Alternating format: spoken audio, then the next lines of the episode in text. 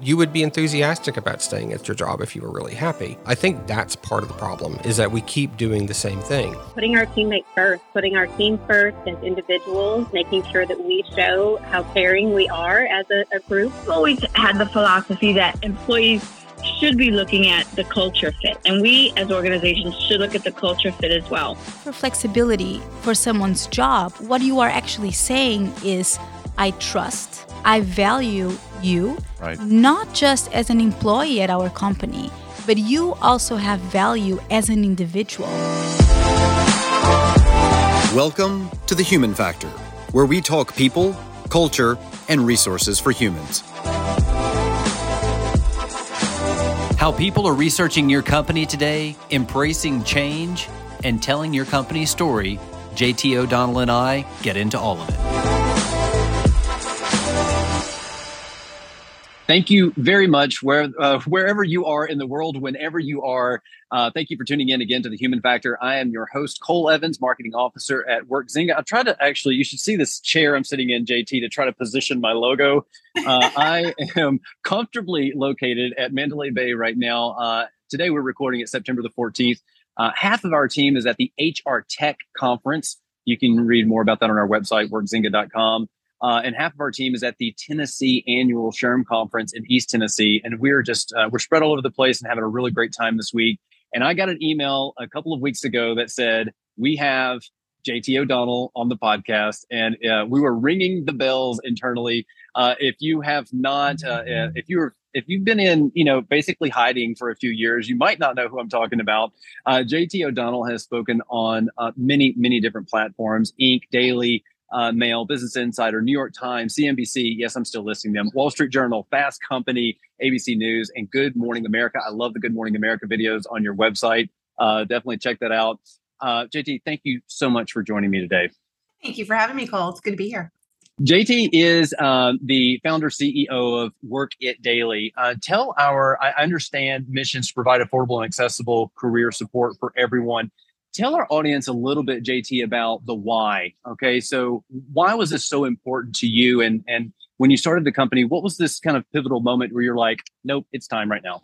Hmm. Yeah, it started 20 years ago. So I was in the staffing and recruiting industry, and I saw a real unmet need, which was we only got paid on the people we placed but we were seeing a lot of people with a little upskilling, a little coaching could have been far more placeable, for lack of a better term. And I, I thought, gee, there's something broken here. Why aren't we coaching people to be better and to reveal their true selves in these interviews? in order to get those matches up. And so I left and decided to start and become a career coach. And fast forward 20 years later, the idea has been to really empower the workforce and educate them, teach them it's not rocket science or brain surgery, but with the right information, they could go in and do a better job, get hired, grow their careers, etc. But simultaneously, over those 20 years, we've been saying, well, it's two sides of the equation, right? So we're going to build up the trust and loyalty of the workforce by giving them this information that no one else is giving them. You know, school Sure. doesn't teach this stuff. Your employer is not required to teach you this. So where are you going to learn it? We're going to make it affordable and accessible. And by building that mass following through social media and, and other platforms, we would then eventually be able to introduce them to the employers, but change how the employers introduce themselves to this workforce. And I think that's the thing that's most important to me these days as we move forward as a company. Uh, the people we work with are not job seekers, they're job shoppers. Especially millennials and Gen Z who were raised on these and storytelling. Yeah. And so in our industry, we know that, you know, matching has started to come down to, okay, how do employers tell their stories or what we call share their employer brand? And, you know, that's been kicked around for a while now, but it's becoming so critical that if a company can't get out there and make sure their stories are in the right places, they're not going to hire and attract the right talent because talent is not going to the traditional places anymore. I can tell you right now, the Gen Z that I'm working with, they don't want to go to the job boards. Um, and I could name some other platforms that all of us have used for many years. They're That's right. skipping that. That's right. You know, to give you an idea, Google's own data just came out this last month saying 40% of Gen Z searches how to do something on TikTok, not even Google. So if you haven't figured out how to evolve your storytelling, your employer brand, and getting it in front of these individuals, they're not going to buy because they are job shoppers. And so for us as a company, it's about disrupting this entire ecosystem so that the matching process could be smoother. It's so timely, JT. I was listening to Josh Bersin with Josh Bersin Company uh, talk about their annual um, um, data and their insights this morning at the the mega session. And one thing that uh, he brought up, I won't mess up and misquote the number. I think it's 19% of people that left the workforce left and went to a completely different industry. And so, to your point of, of job boards, I love job shopper, not job seeker. I think that is very timely uh, as I see a lot of job seeker marketing right now uh, in this venue. Uh, but you're exactly right. We did a culture report um, about a year ago. We're actually about to facilitate our second annual culture report. We interviewed, we did a survey.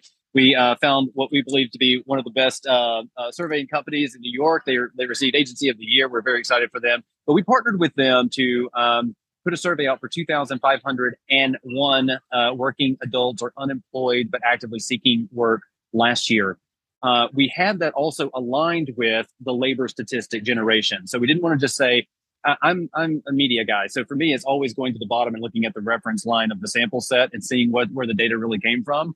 And for too many uh, years, uh, I uh, was really taught how to skew that data to make our our positions always number one. And so that being said, uh, I've always looked at that with kind of a um, an eye that we wanted to align the generational diversity of the actual workforce with the respondents. And here's what we found, which is no surprise to you, is that while 401k, um, commute, and and culture are very important, and we could all just shake our heads and say yes, of course. What we found is that a baby boomer prioritized those in a completely different order than a millennial, right?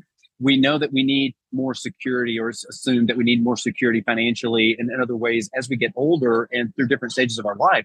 But to your point, um, today's worker is not anywhere aligned with or, or correlated with what yesterday's worker was. I find, in my specific opinion, not in the educational path, not in the career development, in no way. And I think, in my opinion, I think a lot of companies are trying to catch up to what the market has said. And I think COVID and lockdowns had a lot to do with that as far as really, you know, kind of gassing it. What are your thoughts there? Yeah, I mean, if there's a silver lining to COVID, it helped us fast forward changes that needed to happen, you know, in a matter of years that we're going to take another decades to do if we didn't have that kind of pressure put on us. So right. I love that companies are having to rethink that. But to your point, when you look at the large percentage of younger generations in the workforce, and while we need to address all of them, for companies not to look and realize this is not going to change. A recession, a market correction that's coming, whatever you want to call it, is still not going to change, that they fundamentally want to work differently and are going to be evaluating and shopping for employers that get that is something that I think we're going to see a lot of companies, probably a lot of them that are at your event this week, that are going to wake up a year from now and be so far behind. Yeah. can't catch up. It's just that's how crucial it is. And I know that there are some employers that are in complete denial and they think I'll just be able to throw a lot of money at the problem. I'll be able to just get my reach out there and get them to respond. And they're going to find themselves pouring through budgets and still not getting response rates. And it's because the messaging, not only will the messaging not be there, but the depth of messaging won't be there because they're not going to see one story about you and decide to work for you the millennials and the Gen Z I'm working with, they're researching you. That's exactly right.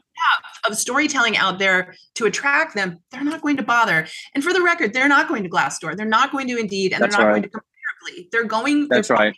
Source. They don't That's trust right. that either. They're, you know, they've been raised to be distrustful, and they know where to find the info. So if your company doesn't have a strategy around that, so smart, and you're exactly right. I'm sitting here thinking of, you know, it doesn't matter uh, the the level of the leadership in the team at certain ages, at certain generationals, to your point, they, they know it is their inherent trait they have they've grown up with. They are looking at all of you and your family's social media posting. They're looking at your executive leadership. What are you actually saying aside from whatever we all fluff on websites? What are you truly saying in your real time, heated moments of all things, right?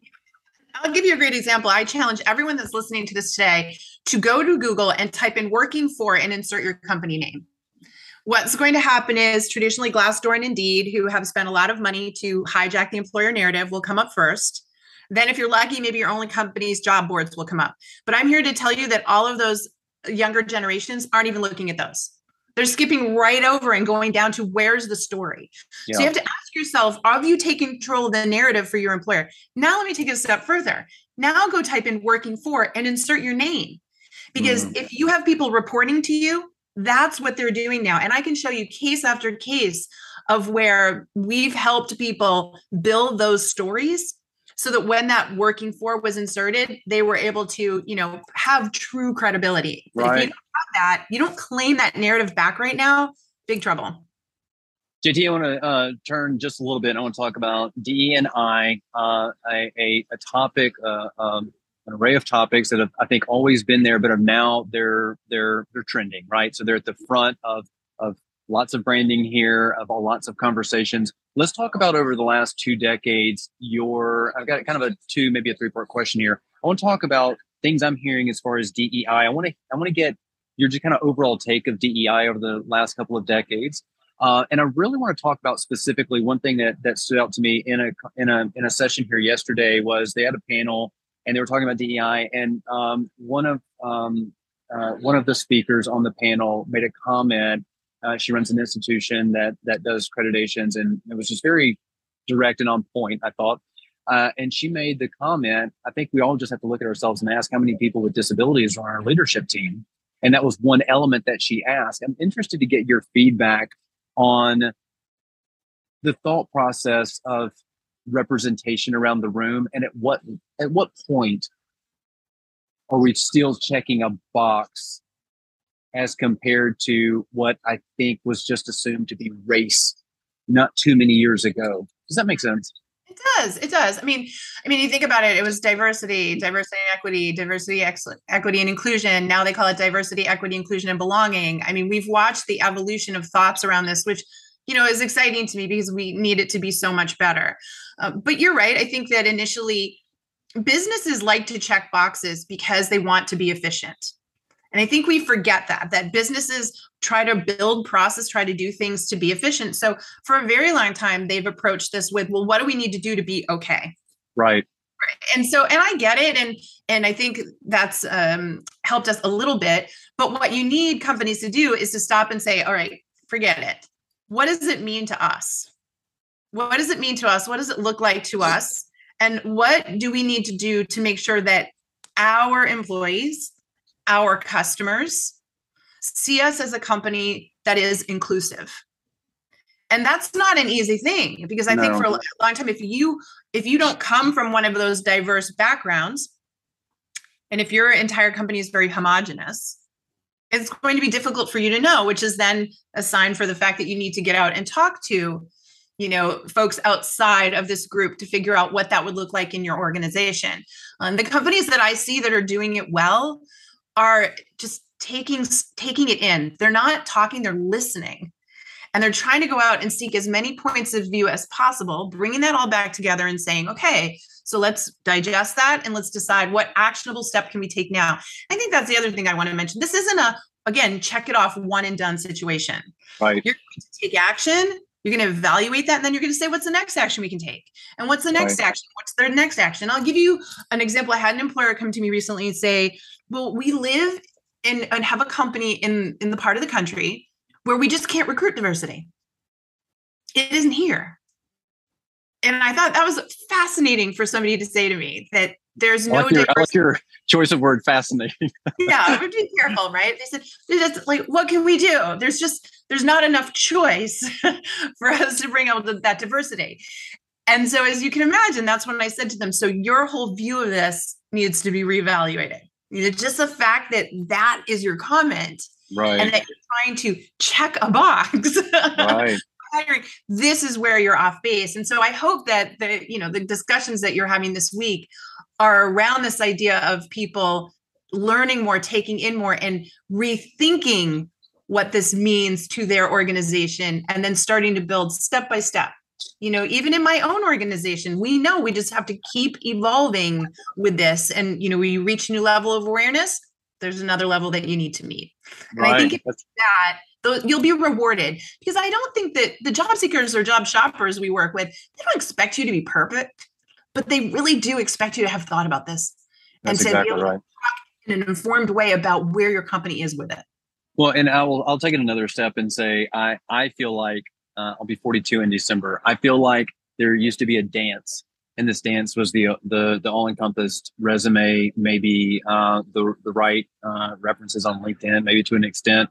Today, to your point earlier, uh, a couple of minutes ago, it's so much more contextual and deeper than I think a lot of businesses and leadership within those businesses uh, give it credit for. Because most cases, top leadership, old gray haired white men aren't usually content marketers or understand the connectivity of and and don't understand what the negative is in that in the ways that it can be negative if that makes sense.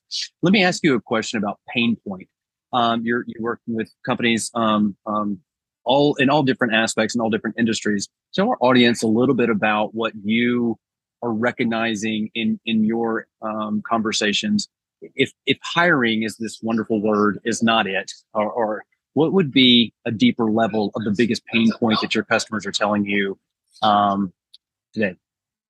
Right so here's the thing companies have built their recruiting models for hiring and they're entrenched into those models they've got budgets built into those models so that's like a train going down the track at 100 miles an hour to derail that train can feel like disaster. So, right out of the gate, it's very hard for organizations to want to embrace change and, and try new things and do different things because they're also under deadline. You know, I've got to get these candidates in front. So, I'm just going to keep doing what I'm doing because I know this and right. I don't have the time to learn something new or do something different. I respect right. that. I think it requires you know companies to do in the recruitment marketing um, space in particular they have to show something so amazing and disruptive to get anybody to look up for a minute and go oh maybe we'll try that. And that's that's the challenge and you know especially when it comes to tech. The problem is that if they continue to do this the pain i hear is we're spending more money we're trying harder and we're not getting any more candidates. Everything mm-hmm. we've done we're just throwing more money at it and it's still not moving the needle. And that's because they're not changing that that strategy of, of content marketing which you and i know both so well. Now the mm-hmm. pushback i get is but recruiters aren't marketers. Marketing doesn't have the time. We don't have the budget. We don't know how to do it. We you know there's so many steps to the process the barrier to entry. There's a million excuses. Right. so for us it's been okay we've heard you. And you know something we've been working on in stealth mode for the last two years has been a project around this and said give us everything. Give us every excuse you have and then if we could take every single one of those excuses away, would you try it? And um, the answer is yes. When you take that away and you make suddenly content creation simple and painless and fun, and then when you're able to push it out to 2.6 million people on LinkedIn and 1.5 million people on TikTok and um, get that content visibly everywhere in Google ranking, now of a sudden it's a game changer, right? So for us, it's been really fun to do that for them because again, they've said we give up, you know, we can't do this in us. And we say, all right, well, we'll show you what to do in, in one turnkey step. You can have all sorts of content and have it distributed. So I think that's exciting for me because that is a huge pain point. If you talk to anybody, hopefully this week when you're there, the excuses that come out about content marketing yeah. um, for recruitment is is endless you know it, and, it's and, different uh different's not the word. It's a challenge when the core mission values culture doesn't seep out of the pores. When it does it's very authentic no matter the position in my opinion for someone to tell their story. That, that's all they're really doing is telling how great of a story they're having. That's when it's more authentic. When those things are not real it's hard to write about it. And you said it right. We always tell you you don't create an employer brand or a story, you reveal it, like you just said. And but right.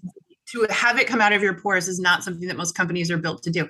They'll have to and they'll figure it out pretty fast. And I think the thing that worries me is that recruiters in HR will say to me, Well, we don't have a seat at the table and they're not listening to us. We're telling them.